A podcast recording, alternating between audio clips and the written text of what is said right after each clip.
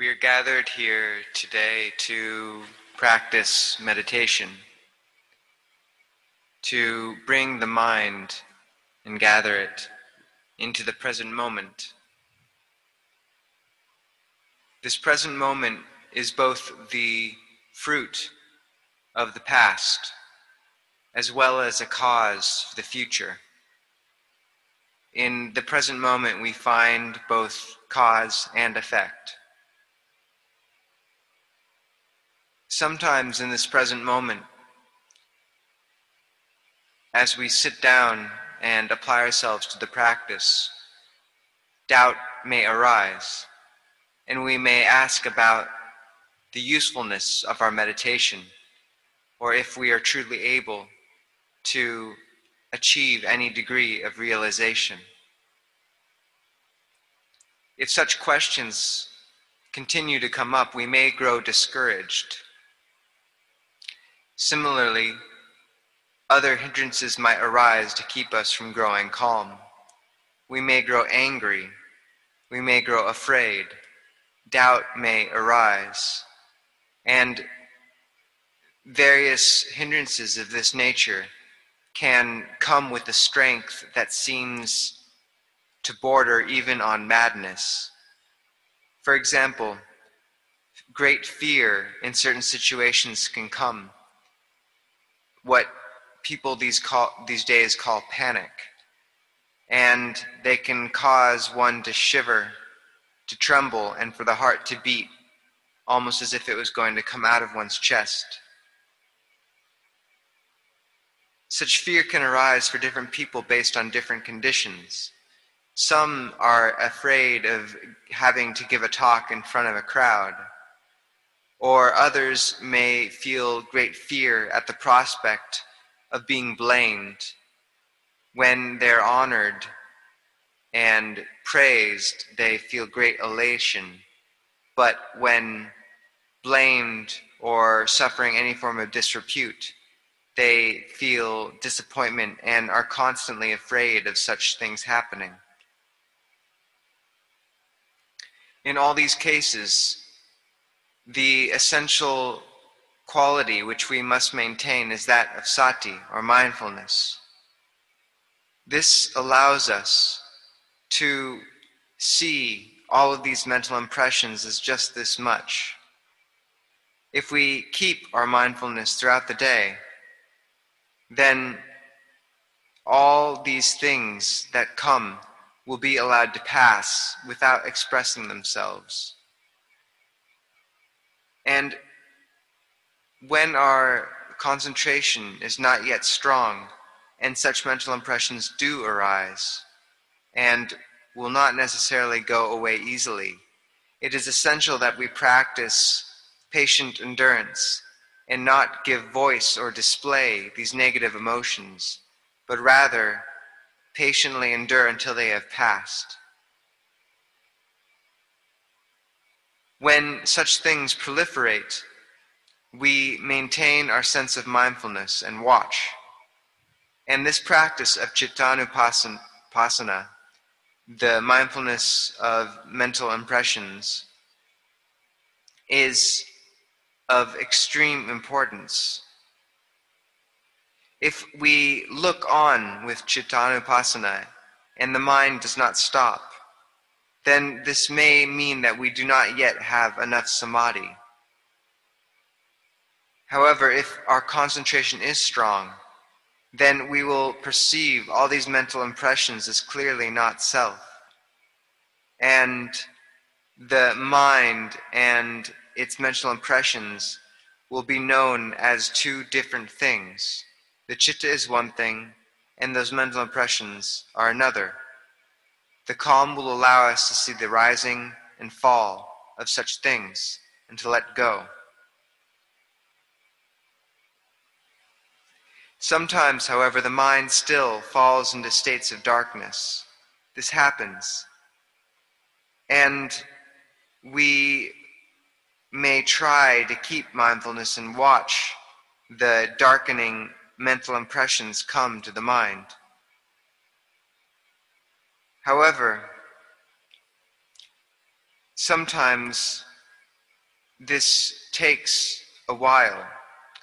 And if, though, we are able to keep our mindfulness, then when the mental impression finally does pass, we'll feel great inspiration and motivation because we see that these things do not control us, they will go away. However, this is difficult. We must practice with both liking and disliking. Similarly, mindfulness allows us to look clearly at the body along with samadhi. And if we have this quality of concentration and mindfulness, then we may use it to ask ourselves where is this body beautiful? How do I perceive it as beautiful? If we see it as beautiful, then we attach and therefore suffer. And we may help ourselves detach from this form by asking ourselves in a state of calm what part of this body truly that we see is beautiful. Is it the skin, the teeth? Whatever aspect we see as beautiful is pure delusion. For example, asking oneself about the teeth. If we don't brush, what happens?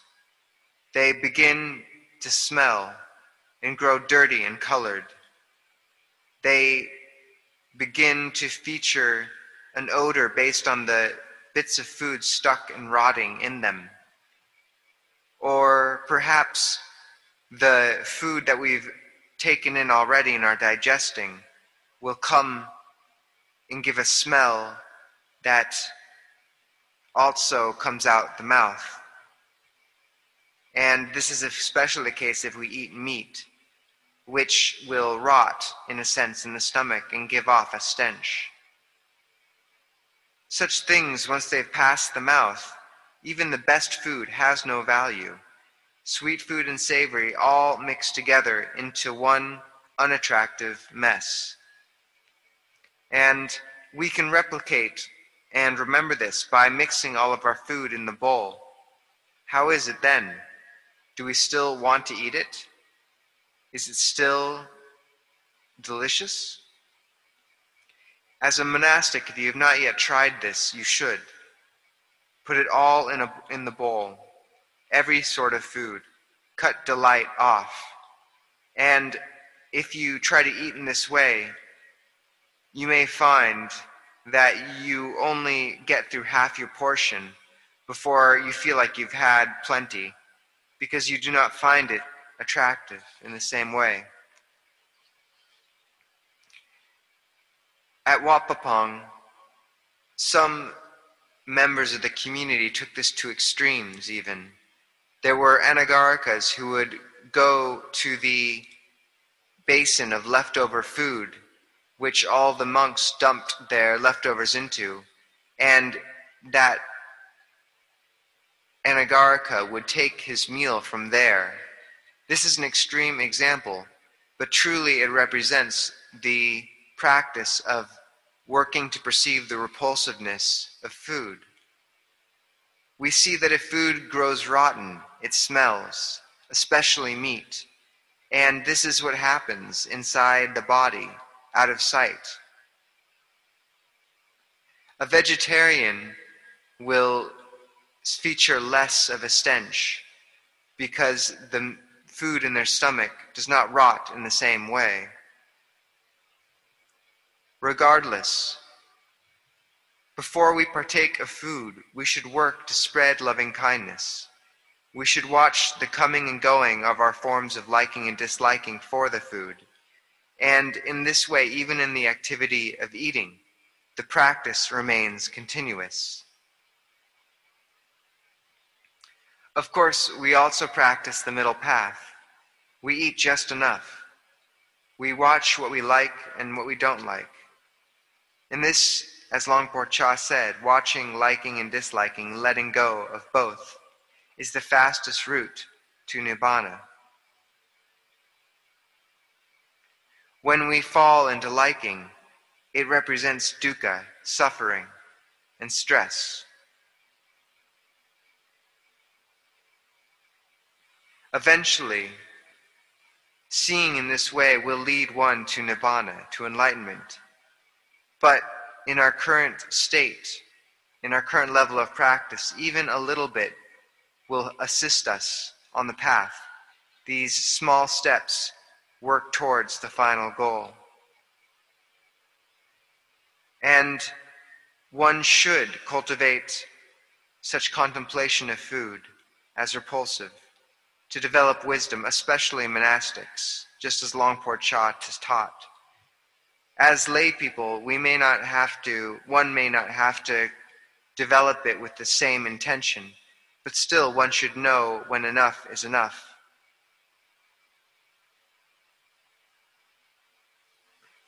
So, this is what we do, even with the most basic requisites. We work and practice as best we're able.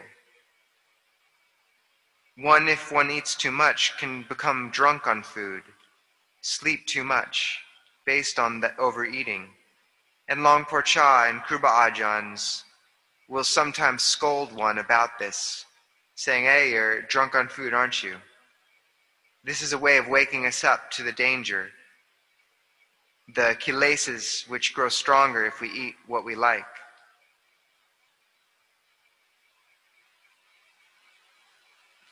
The same goes for sleep. We may begin to sleep too much. And this is something to watch out for, especially if we overeat as well. One bec- can become drunk on sleep. We don't need to get more than an hour or so in the middle of the day. Two hours in the middle of the day is definitely too much. So be careful. As we practice, pay attention to these basics how much food you eat, your feeling towards the food, how you eat it, how much you sleep, what you like and what you don't like. And at every instance, when possible, follow the path of Dhamma, go against the stream, and you'll move towards awakening.